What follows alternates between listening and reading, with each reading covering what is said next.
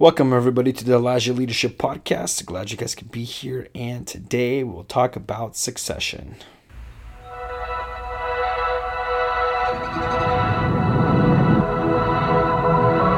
Okay, everybody, welcome again back to uh, this leadership podcast. Um, something that I do really want to talk about today. I think I'll keep this short and simple, but uh, something has to do with succession. Succession. Um, now, this is something that I've noticed, obviously, in the Slavic world where we live in, um, the church community, and uh, um, something that we've noticed. I'm sure it's the problem um, in a lot of organizations, maybe a lot of countries, maybe a lot of different denominations, uh, but that's the problem of succession. Of succession. And I prim- primarily want to speak on behalf of, just the Slavic culture, and uh, just because this is kind of where I am um, you know, where I grew up and uh, maybe something I'm more acquainted with. Uh, of course, there's nothing against anybody or any one individual person. Uh, we just want to talk about an issue, and from my perspective, maybe just address it. So, uh, kind of from where I'm coming from, that's the idea of where this is coming from. So, again, um, to talk about succession here just for a couple minutes and the power and intentionality that a person needs to have in his life uh, so that uh, what he's working on, what he's investing to is continuing, is continuing. Um, so just a history, a little bit about the Slavic culture, kind of where we're from, um, what we've been doing here. I think about 30, 40 years now, we had a big migration from the Soviet Union, from Russia. Uh, people have been moving out here and as they were, they were starting churches and they were growing. People were moving. Um, you know, the churches were ex- expanding in a lot of uh, different uh, areas, all the way down the west coast, all along um, the east coast, and now we see more and more through mid America, through mid America. And uh, you know, coming back from the SSR or the Soviet Union times, uh, you know, they had done a pretty good job by making uh, uh, making it out here. Was already elderly at the time of his succession, is the example that the dictionary gives to us. It's when a person is ready to pass on the ministry, in this specific instance, the ministry to the younger generation. Now, this is vitally important because this transition has to happen at the right time. It cannot come too early, it cannot come too late. It has to happen at the right time. Now, I had a, in my family a lot of people who ran track and in college and high school. And one of the races that, uh, in particular, my brother, my sister, they were uh, good at was the four uh, or the one by one and the four by one. And what this had meant was that they are uh, in a team of four people, and they would run uh, one person at a time as one person would finish, whether the 100 meters or the one lap, depending on the race, of course. If they would finish that, they would have to pass the baton next to the other person. Now, this passing of the baton was a very significant um, moments in the race because the way you would pass the baton would signify the head start that the person have that's ahead of you, the person you're passing it down to, or the slow start that this person would had.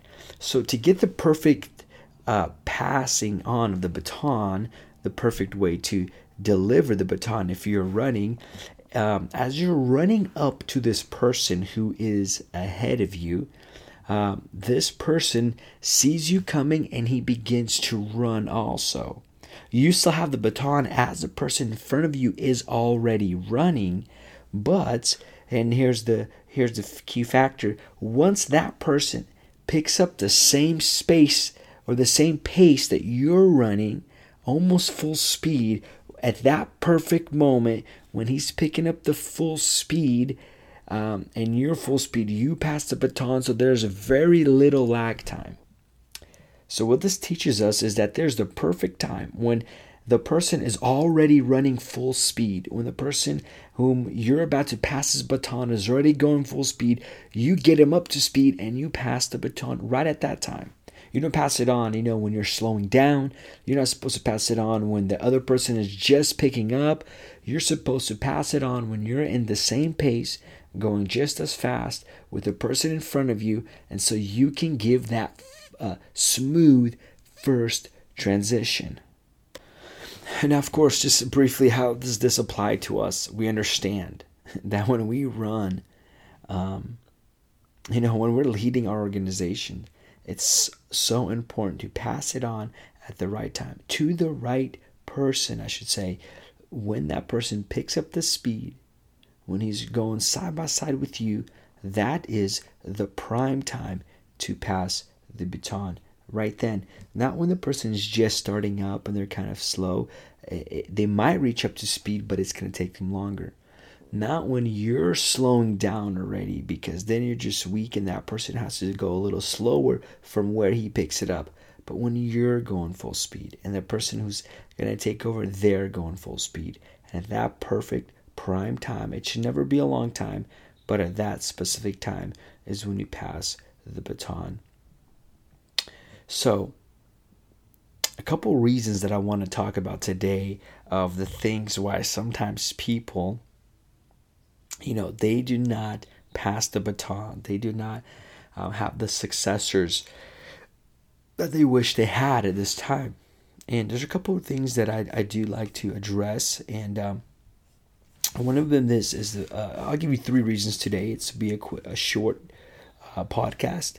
Um, three reasons today. And one of them is uh, the classic I believe that they are insecure they are insecure. I think this makes sense, especially if the person spent so much time and energy building up the company, the ministry.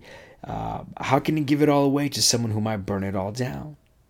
When a person begins to attach his name to the organization, therefore attaching his identity to the organization, it becomes them. It becomes part of who they are. They receive their self worth from it, their value comes from it. You know, they're used to the praise that people would give to them. And, and, and for them, this is their security. This position which they have built up has become their identity and their security. Now, I like to say that if the ministry, the company that you're running, if it is bigger than yourself, if the work there is bigger than you, um, then you're able to have the mentality, understanding that this organization that you are leading uh, is bigger than you. It goes further than you. It's going to go past your lifetime. So if you want that organization to go further than you live, to accomplish more than maybe you could have ever imagined, we need to know that the approach that we take, the intention, uh, the way that we view it, our heart behind this is a very important thing. So many people hide behind that position. So many people are are just built around that. And there's a lot of healing a lot of wounds sometimes that happen in a person's life and they use this position to hold on and to find security in this. And this is a very sad thing because when you follow an insecure leader when you follow an insecure leader, um, he will begin to choke you out. He will begin to put you in situations and positions that do not allow for you to grow, uh, do not allow for you to thrive. Now, this next point, I think, just kind of leads us um, building off the second point, uh, building off the first point. The second point is that the leader then gets fearful that there if they leave, then everything will crumble. If they leave, then everything would fall apart. Um, they worked hard, like we said. You know, they got everything done, and they're scared that when they leave, everything falls apart. And of course, this makes sense, like we said earlier, that they work hard. And uh, but the problem is they do not allow other people grow. You know, so then when they think that they're the most important people in the world and everything holds up because of them, that's where the danger falls in here this is the scary part. It honestly reminds me of a story of just this pastor where uh, my wife used to go to church at, and this pastor was there for 29 years. He was a pastor there. A few months from hitting the 30 year mark, you know, of, of being a pastor in this specific church. And, you know, he was so certain about his abilities and his, uh, you know, in himself that whatever he does, you know, people will follow him.